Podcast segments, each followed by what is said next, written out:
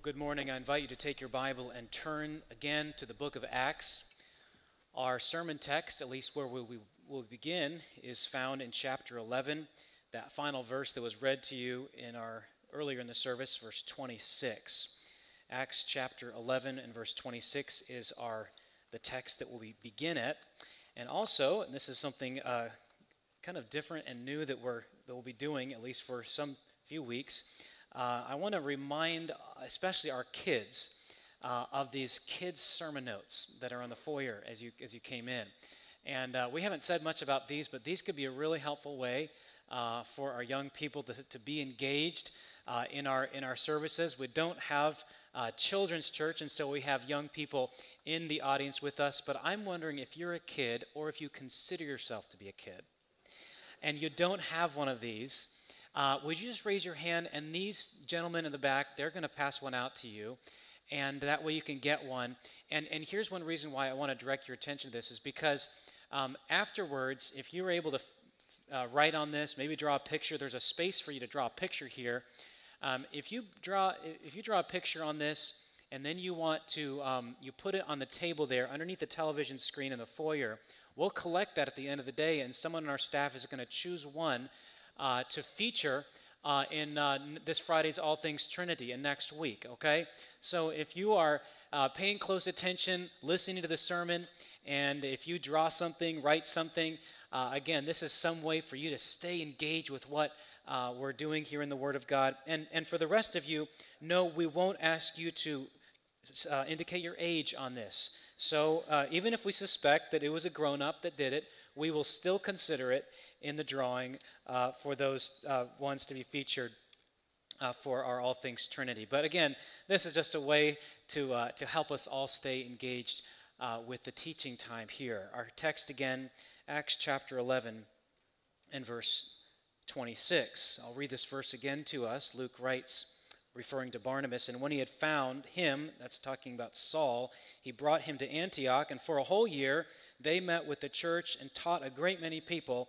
And in Antioch, the disciples were first called Christians. The disciples were first called Christians.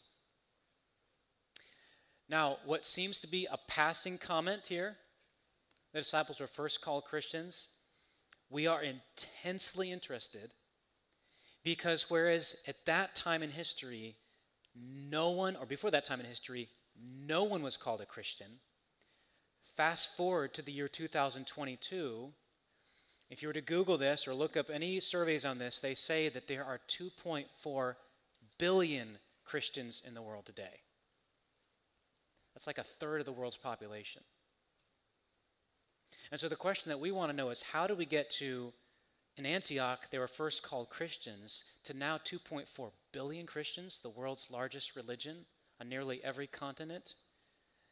A third of the world's population. Um, how did this happen? Now, this you might expect that because so many people are considered, at least from a social cultural perspective, to be Christians, you might expect, well, from this point on, we should be finding the word Christian all over the Bible. After all, I've used the word Christian, Christians, Christianity many times already in this series on Acts. But you may be surprised considering the 2.4 billion number um, and the fact that most people in this room consider themselves to be Christians, that the word Christian occurs only three times in the Bible. You're looking at the first of three. The second time it occurs is in chapter 26, and verse 28 and the third time it occurs is in 1 peter chapter 4 and verse 16 and so what the question that we ought to be wondering is this. In light of how many people consider their, themselves to be christians today and in the light of the fact that this word only occurs three times in the bible uh, we want to wonder what, what does it mean to be a christian? Uh, or another way to put it is this. What is the gap between what many people think is meant by the word Christian and what the Bible means by the word Christian. That, that's what we want to want to ask this morning. What does, when you look at the Bible, what does the Bible say is true about what it means to be a Christian. And so, what I want to do this morning is I want to look at those three passages, the three texts in which we find the word Christian, and we're going to uh, approach them as three windows that we're going to glance through one at a time. First, here in Acts chapter 11, and then in chapter 26, and then 1 Peter 4, to try to help us understand more fully what a Christian is. And just to give you a little preview, the first passage, the first window, will primarily focus on the people who are called Christians. The second window is going to focus on the possibility of becoming a Christian. And the third window is going to focus on the pathway that being a Christian puts one upon. So we're going to look at what is a Christian, the people, the possibility, and the pathway that being a Christian puts you upon. So let's jump right into it. Let's look at this addressing this question what is a christian? Okay let's look at the people that are called christians. And there's two things i want us to point out about this as you look at the text. It says and in antioch the disciples were first called christians. They were called christians which tells us this. They didn't call themselves christians. Never in the bible do you find anybody calling him or herself a christian that may come as a surprise, surprise to you. But this was not a name they invented for themselves, nor did the early Christians even refer to themselves by the name, by the title Christian. They didn't do it. Well, then, what did they call themselves? Now, here's where we get to a very interesting study of what Luke refers to as this group, this, this newly emerging group who find their loyalty centered around Jesus. As you, as you study the book of Acts, you'll find at least five different designations for what we now call Christians. And the first one that you encounter is this uh, is brothers and sisters. So in Acts chapter 1, they, they, they call each other brothers, and, and included the generic, generic word, it could be translated siblings or brothers and sisters. So they, they think of themselves as a family. But a second very common word that Luke uses to refer to these people is, uh, is followers of the way. He says these are the followers of the way. Uh, this is what he talks about when, uh, the, when Paul, before he became the Apostle Paul, when he wanted to persecute the early Christians. It says he was looking for anybody who was a follower of the way. Another designation for these people, uh, they refer to themselves as servants. We find this in Acts chapter 4. When they are praying under intense persecution, they have a threat of, of existential extinction. And they call out to God and they call, they call to Jesus and they say, Lord, and refer to themselves as your servants. So, brothers and sisters, followers of the way, servants, and fourth, we have another designation. One of Luke's favorite is this word believers. Okay, he calls them believers. And then finally, the, the fifth that we find most common, and Luke's favorite way of referring to Christians is this disciples. Disciples. And the word disciple has the idea of, of a, a learner, or even better, an apprentice. It's someone who has a personal relationship with someone from whom, with whom they are learning.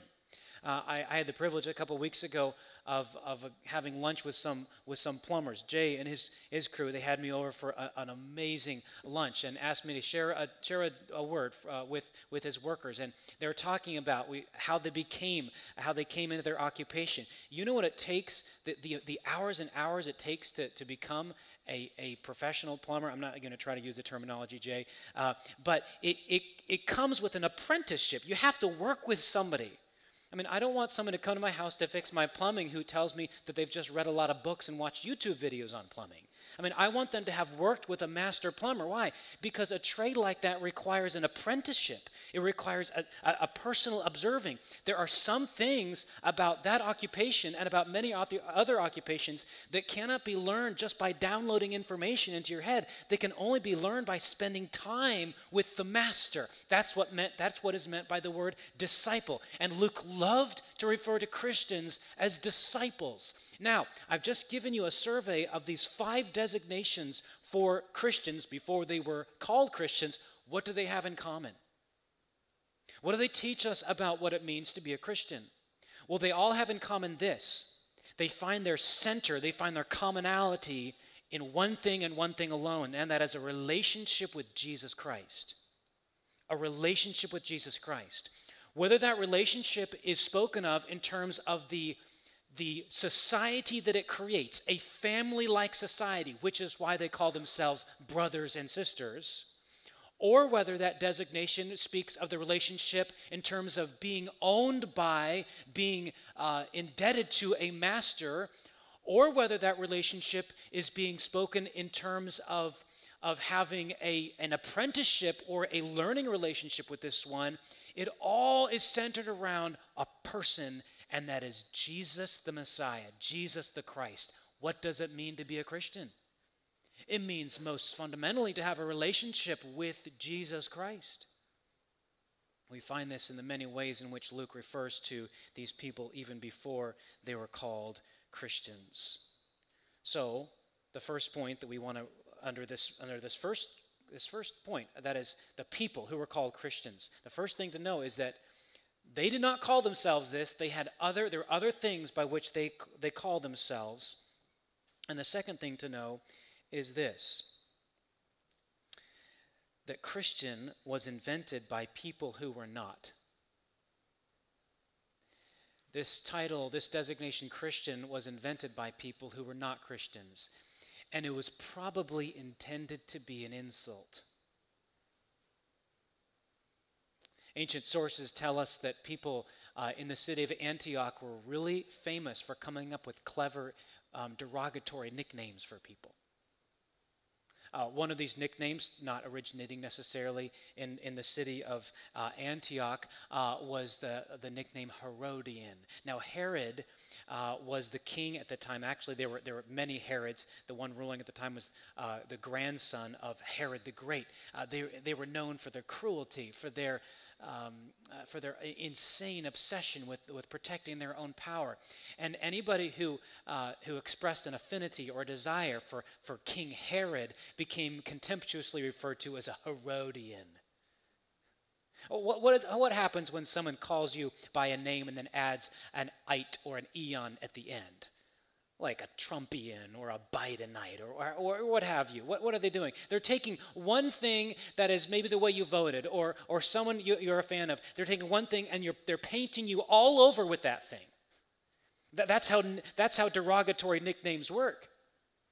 And so when this group of people come to Antioch and they, they're, they're talking about this, this person they refer to as the, the Christ, the, the, the people of Antioch says, oh, you Christians.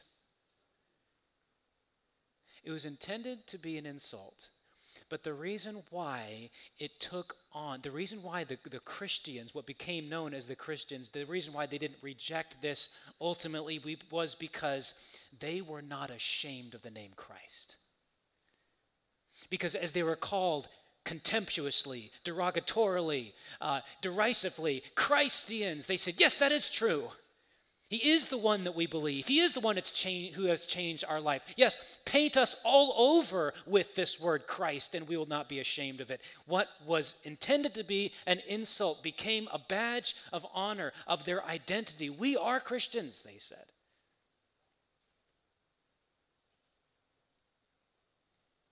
This tells us two things by way of application of what it means to be a Christian before I give you a, a, concise answer to that question. First of all, being a Christian is a radically personal and completely public thing.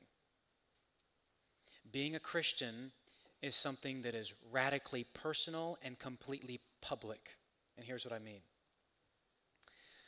Someone who was called a Christian was called that way because they were absolutely committed in every dimension of their personal life to Jesus. Why is that? There, there, are, there are few things, in fact, there are very seldom things in your, few things in your life that you'd want to be colored all over with. You may be a football fan, but you don't want to be known as the football guy, okay? Uh, you, may, you may love, um, I don't know, you may love a certain football player. I don't really want to say any names out loud unless I get things noisy in here, but you may love a certain football player, but you don't want to be known as that guy, right? Because there's more to you than that. But if there is someone who knows you more than you know yourself, and who, though knowing you, still loves you more than you love yourself, And if there is someone who, though knowing you and loving you, was powerful enough to give his life for you, to conquer death for you, if there was someone that knowing, that powerful, that loving, how could it not radically affect the very core of your personhood? And that's who a Christian is. It's being a Christian is a radically, that is right down to the very core, right down to the very roots. It's a radically personal thing. And because it is radically personal, it is completely public. No, notice in the text it says they were called Christians. That is, people noticed this. It's not something that people were surprised about. They're like, oh, I, I wouldn't have even guessed that you loved Jesus Christ. I wouldn't have even I wouldn't have even guessed in a million years that you were loyal to this person who was crucified a, a, couple decades or even just a few years ago under Pontius Pilate. No, they knew it because it so completely affected them personally, that radically affected them personally, that completely affected them publicly. People knew about it. It affected every area of their lives. A Christian is someone who trusts and follows Jesus. That's what a Christian is. A Christian is someone who trusts and follows Jesus, and this trusting and this following is something so radically personal that it becomes completely public. They were first called Christians at Antioch. Now, why would uh, someone ever be called a Christian then? And this just takes us to the next point in the next passage, and I invite you to turn to the 26th chapter of Acts. I said at the beginning that we're going to view these uh, three references, three occurrences of the word Christian as windows into which we can gaze that will answer the question for us what is a Christian? When we find this next one in Acts chapter 26. Now, this passage brings us into a tense and dramatic scene. Uh, it's years later now, and the, the Apostle Paul is standing on trial before this uh, grand array of dignitaries. I mean, just get the picture here. He's in this uh, kind of like an auditorium, a, a, large hall. And earlier in the chapter, uh, we read that Agrippa, verse 23, and Bernice um, came in with great pomp, and they entered the audience hall with the military tribunes and the prominent men of the city. So we have you have the, the probably the mayor of the city, the aldermen, uh, the, the military, the bodyguards, uh, these people in glistening jewelry, crowns, soft flowing robes. And here in the very middle is a prematurely aging man whose back is stooped, whose body bears the scars of suffering for Jesus, his Messiah. On his hands, on his arms are chains. Probably on either side of him are two Roman soldiers. Why is this man so heavily guarded? And what message does he have to say? And here is where Paul begins to give his story of how Jesus met him on his way to the city of Damascus, where he had intended to throw followers of the way into prison, whether they're men or women, so that he can exterminate this pernicious following of Jesus and stamp it out so that it would be just an unfortunate footnote in history. But he was unexpectedly met by the very one whom he thought was dead.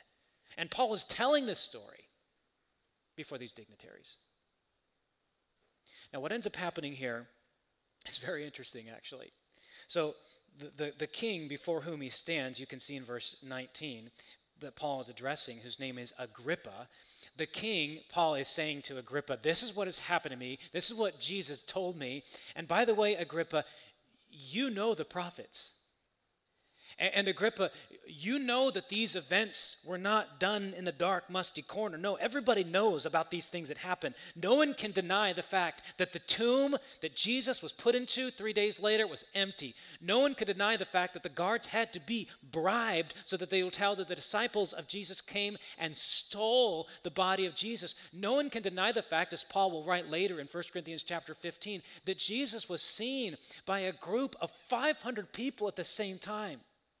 And suddenly the pressure changes from being the, the, from the focus being on this prisoner chained in the middle of this audience hall. Now the pressure changes to Agrippa himself, and he starts to feel really uncomfortable. In fact, he feels so uncomfortable that he interrupts Paul's defense because now he's feeling defensive. Agrippa himself is feeling defensive. Why is he feeling so defensive? He says in verse 24, and as he was saying, the, as Paul was talking, Festus says with a loud voice, Paul, you're out of your mind. Much learning has made you mad. Paul says in verse 25, I am not out of my mind, most excellent Festus, but I'm speaking true and rational words. For the king knows about these things, and to him I speak boldly, for I am persuaded that none of these things has escaped his notice, for this has not been done in a corner. King Agrippa, now notice the audacity of this question here. It's Paul who's on trial, not Agrippa. But now Paul addresses himself to Agrippa and he says, King Agrippa, do you believe the prophets? I know you believe. Now, what happens next here is a sign that Agrippa is doing everything he can to get out of this uncomfortable question. He says this In a short time, would you persuade me to be a Christian? It's, it's almost like this. Uh, Festus tries two things to get out of this. Uh, sorry, Agrippa try, tries two things to get out of this. First of all, he, he calls Paul mad. He says, Paul, you're insane. He tries to laugh it off as if he's a madman. And when that doesn't work, Paul looks at him with earnestness and says, No, no, I'm not insane, and you know this. I do not bear the marks of a person out of his mind, but you yourself, you know that the prophets have prophesied that one would come, suffer, rise again for the salvation of his people. And you know that the events that happened in the past few years have confirmed this. I know you know this. What does he do next? He asks a question not for information, but to try to dismiss this. Oh, I know what you're doing. Are you going to try to convince me to be a Christian? Here's what's going on here King Agrippa feels cornered. He feels cornered by what he knows about three things. First, the scripture. The scripture said it was going to happen. Second, the events themselves. And third, his own heart. Otherwise, he wouldn't be taking this so personally. What is happening here is we are seeing the possibility of someone becoming a Christian by being confronted not with a new moral standard, although being a Christian does affect your morals, but someone being confronted by the truth about who Jesus of Nazareth is based on the fact that he rose from the dead. That means that he must be the Messiah. That means that he must be the Savior, which means something for every individual. That means, that means that no one can get out of this conclusion. No one can escape this conclusion. If indeed it is true that Jesus of Nazareth arose from the dead, that means that you have a choice about him. Either you go on rejecting him or you trust in him and follow him which is what it means to become a Christian.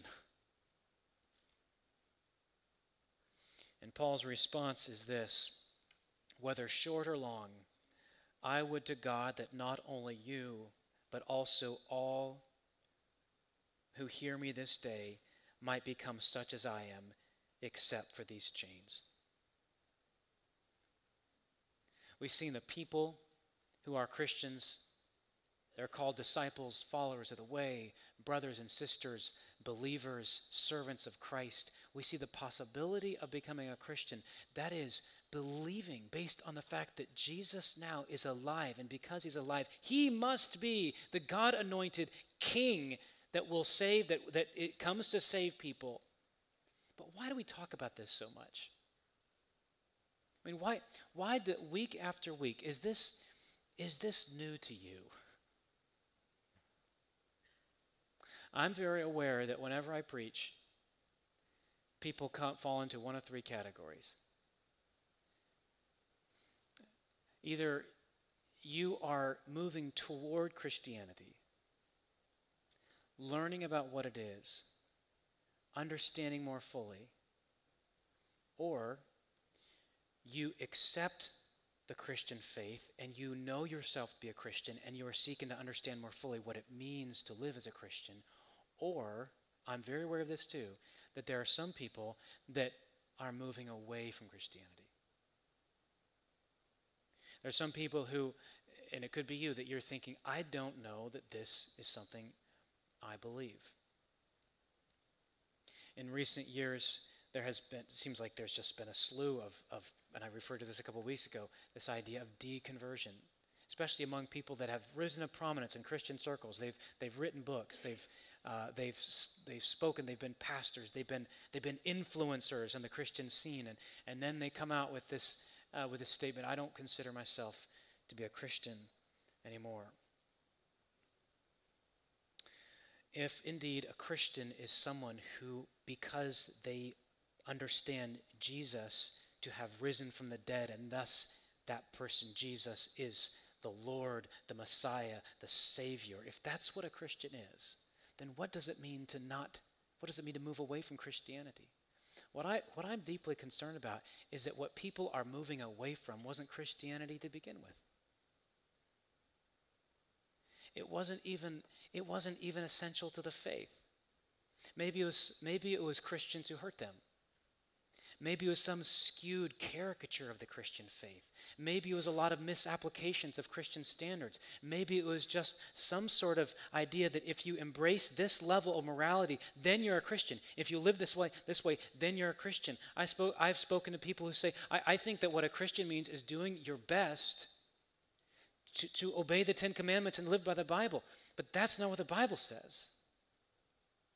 When Jesus comes preaching the gospel, he said, Repent not reform. He says, repent because the kingdom of God has drawn near. He said, Christianity, the Christian message, is not a matter of you trying to climb the ladder rung after rung so that you could achieve some sort of standing before God. It's that God has come to you.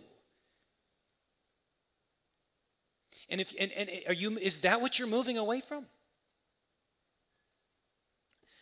To use a very lame and homespun illustration about cheese. I, let me just try to try to make this come alive for you.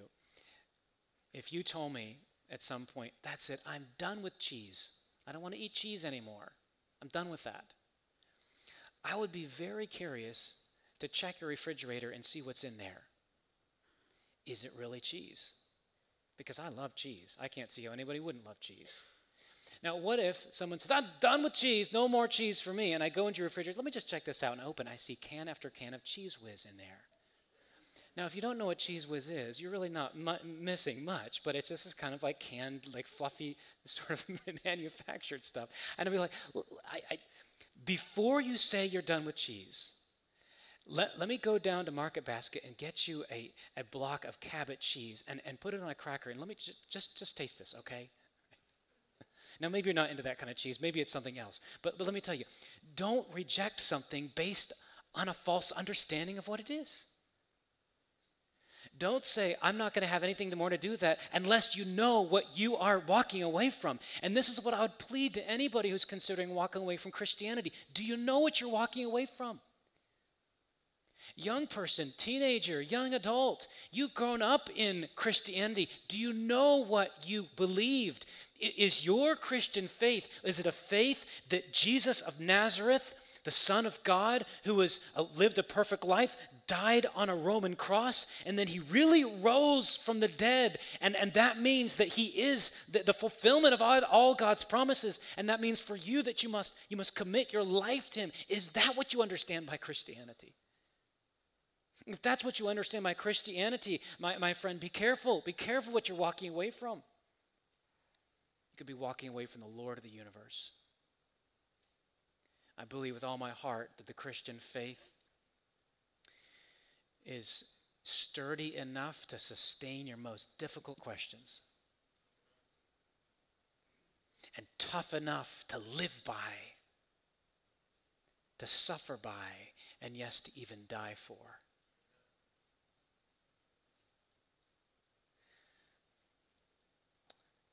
What is a Christian? A Christian is someone who trusts and follows Jesus. How does a person become a Christian? By trusting Jesus. Now, the third occurrence of the word Christian comes in a context which wouldn't, shouldn't surprise you. And I'm going to tell you what it is in just a moment. It shouldn't surprise you, and I'll ask you to turn there. It's at 1 Peter chapter 4 and verse 16. It shouldn't surprise you because there's already been hints of it leading up to this. I'll give you the hints and you see if you could guess the context. What issue is being dealt with in the final occurrence of the word Christian? To begin with, the word Christian itself was coined in an attempt to insult the followers of Jesus. Second, the second occurrence of the word Christian was given in the book of Acts, was given in a context in which a follower of Jesus was in chains and was going to be beheaded, according to church history, in a few years from then. You know what the context is? The context in which we read the final word, the final occurrence of the word Christian is a context of suffering. Suffering. I'll begin with verse 12 of 1 Peter chapter 4. Peter writes, Beloved, do not be surprised at the fiery trial when it comes upon you to test you, as though something strange were happening to you. But rejoice insofar as you share Christ's sufferings, that you may also rejoice and be glad when his glory is revealed. If you are insulted for the name of Christ, you are blessed because the Spirit of glory and of God rests upon you. But let none of you suffer as a murderer or a thief or an evildoer or as a meddler. Yet, if anyone suffers as a Christian, let him not be ashamed, but let him glorify God in that name. You see the context in which the final occurrence of the word Christian occurs, it's in a context of suffering, and that should come as no, of no surprise to us, because that has been the implicit context of the other two occurrences as well. Now, the question I want to ask, and I'll answer in just a moment, is why does being a Christian put you on a path of suffering? Why does being a Christian put you on a path of suffering? And after just a, a, moment ago of trying to appeal to people to not leave the Christian faith or encourage people in the Christian faith, now why am I talking about suffering as being wound up with the Christian faith? I want to take you to, uh, you don't need to turn anywhere, I'm just going to direct your attention to the first time we, occur, we encounter the word Christian outside of the Bible. The first time that we encounter the word Christian outside the Bible, it comes from about the, the year 114, AD 114. And it is the great Roman historian Tacitus. And he's writing about an event that happened 50 years prior, the year 64. In the city of Rome, considered to be the eternal city, there are plumes of black smoke billowing from the city. Hundreds of homes and businesses burnt to the ground, families fleeing to the countryside for safety. Nearly two thirds of the city of Rome decimated because of the conflagration. But people suspected that it was not not just a oops, knocked a lantern over and a little start, started a fire or a little trash fire got out of hand. No, people suspected that there was more to it than this. People suspected, and it was widely rumored, that Nero, who was the emperor at the time, had purposely started the fire. And, and this got, get, gets back to Nero. And, and what Nero does, Nero knows that he cannot smother the rumor that the fire has been deliberately started. But he thinks he can redirect the rumor toward someone else and a scapegoat. And who do you think he chose as a scapegoat? Tacitus tells us. He writes about this event 15 years later. He says, To get rid of this rumor, Nero set up as the culprits and punished with the utmost refinement of cruelty a class hated for their abominations who are commonly called Christians. First occurrence outside the Bible that the word Christian, uh, we find the word Christian, and it's a con- in the context of suffering. He goes on to explain Christus, from whom their name is derived, and, the, and, it's significant that he has to explain this because he assumes that most of his readers are not yet familiar with this movement. Christus, from whom their name is derived, was executed at the hands of the procurator Pontius Pilate in the reign of Tiberius. And, and notice, uh, Tacitus is not sympathetic to the Christian movement. He's not sympathetic to Rome. He's not sympathetic to Nero. He's not sympathetic to Christians. He's just kind of a cranky guy. He's not on anyone's side, which kind of builds his credit as, a, as, a, as an objective historian. But he says, he says he was executed, checked for a moment. He's referring to Christianity. This pernicious superstition again broke out, not only in Judea, the source of the evil, but even in Rome. Does that remind you of the plot of Acts? beginning in Jerusalem to Judea and to the uttermost parts of the world, Tacitus tells us. But even in Rome, and he refers to Rome as that receptacle for everything that is sordid and degrading from every corner of the globe. Every context in which the word Christian occurs, the, the times in Scripture, as well as the first time outside of Scripture, is in the context of suffering. Why? Why is Christianity associated with suffering? Because a person who claims allegiance to Jesus and the, a person who commits their life to following Jesus is committing their lives to following one who suffered, to following a one who was a man acquainted with grief, a man of sorrows. What it means to be a Christian, it does mean to suffer in unique ways. Being a Christian Christian suffering, and I'll put it this way, is uniquely grueling and uniquely glorious. It's being a suffering as a Christian, it's uniquely grueling because as a Christian, you are invited into a new way of looking at things. You, you no longer can be dismissive of your sin. You see it for what it is. You, you no longer can see this world as just a, a random uh, a place in which chaos reigns. No, you see the world as a place that is rebelling against the God whom you love. Your, your optimism, your hope has, has just burst through the ceiling. Uh, you expect there to be, and you pray and long, your kingdom come. I mean, talk about setting yourself up for great suffering to have such enormous expectations and such high goals for yourself. This is why Paul says in Romans chapter 8 that we groan inwardly. Why? Because we know that this present existence is not the existence that God has intended. We long for something more. We long for our, our lives, our ethics, our morals to be reflecting of the morals and ethics and a life of the Jesus whom we are following. But so often we fall short and the world around us falls short. And so Jesus says in the Sermon on the Mount, Blessed are those who mourn. Christians are those who, have, who suffer in unique ways, not in spite of the fact that we follow Jesus, but because our life is yoked to His. But Christian suffering is also uniquely glorious. And it's glorious for this reason. It's glorious for this reason. Jesus' suffering proved that there can be a kind of suffering that is not pointless. Jesus' suffering proved that there is a loving God who orchestrates all suffering for his good purposes.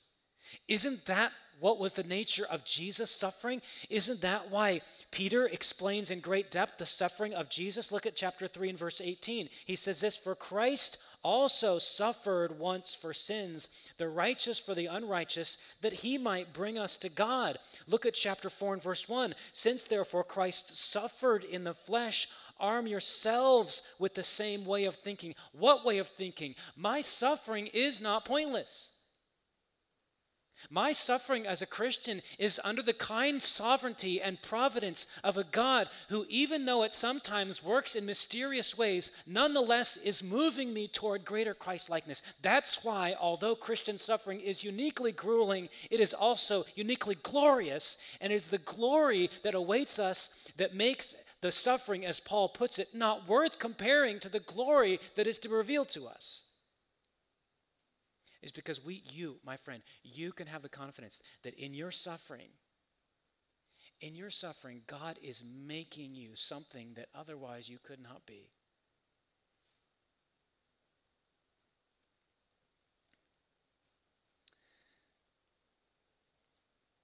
In our suffering, we follow Jesus, who, by, because of his glorious resurrection, proves that all suffering for the Christian is guided and controlled by the loving, good hand of God.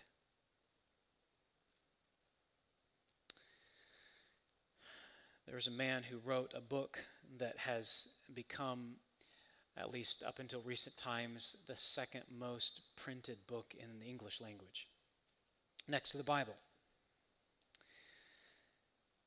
But his was a life of intense suffering. As a teenager, he lost his sister and mother almost simultaneously. He was drafted into the army. After he was married, his first daughter was born blind.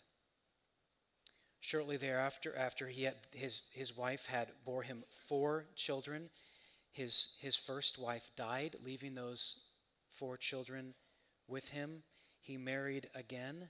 Shortly after he remarried, his second wife was pregnant and he was imprisoned. And he stayed there for 12 years.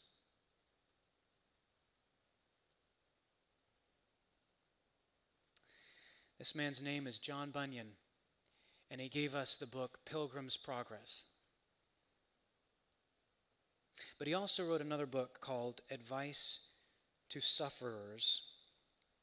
I'm going to read to you a quotation from that book. He takes his text, he's commenting on verse 19 of chapter 4. So if you look at 1 Peter 4, look at verse 19 that says, Therefore, let those who suffer according to God's will entrust their souls to a faithful Creator while doing good.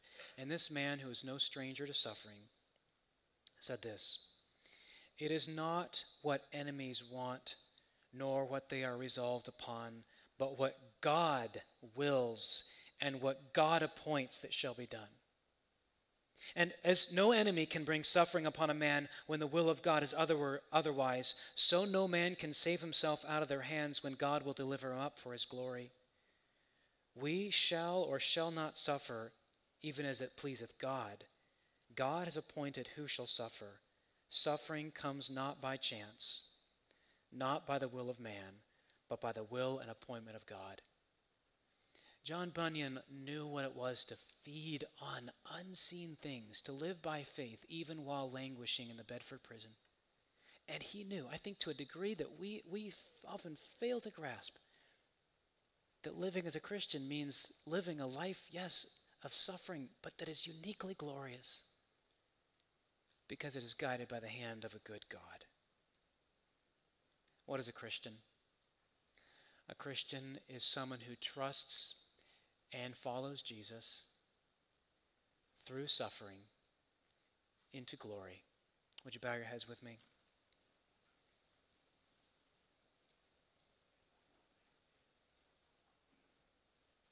While your heads are bowed, I think it would be great for us to spend some time thinking and praying. I'll speak to you just a moment, and then I'll, I'll give some time, a, a time of silence to, to pray on your own. Um, it could be, my friend, that you you are not a Christian. You wouldn't consider yourself a Christian, but you are beginning to understand what it truly means. If that's true of you, I would love to have a chance to talk with you after this, this service. You don't have to wait to talk with me, though. You can cry out to the Lord right now as your, as your Savior.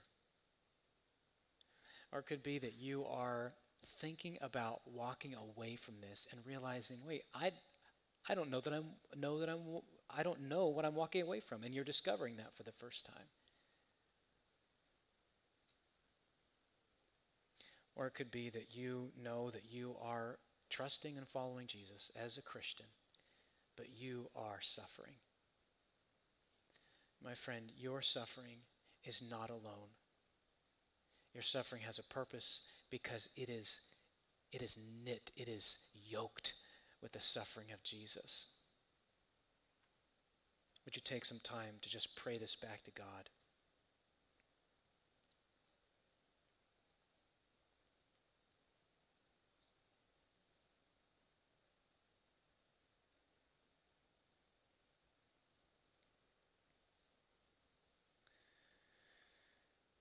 Our Father, I pray that the song that we're going to sing would truly be the prayer and cry of our heart. I pray for anyone in this room who is like King Agrippa, trying to wriggle out of, of the, the logic of the gospel.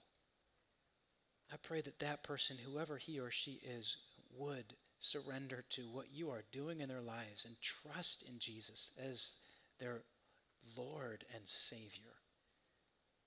And Father, may all of us who gladly bear the name Christian, may we live like Christ and for Christ. And we pray this in his name. Amen. I invite Jake.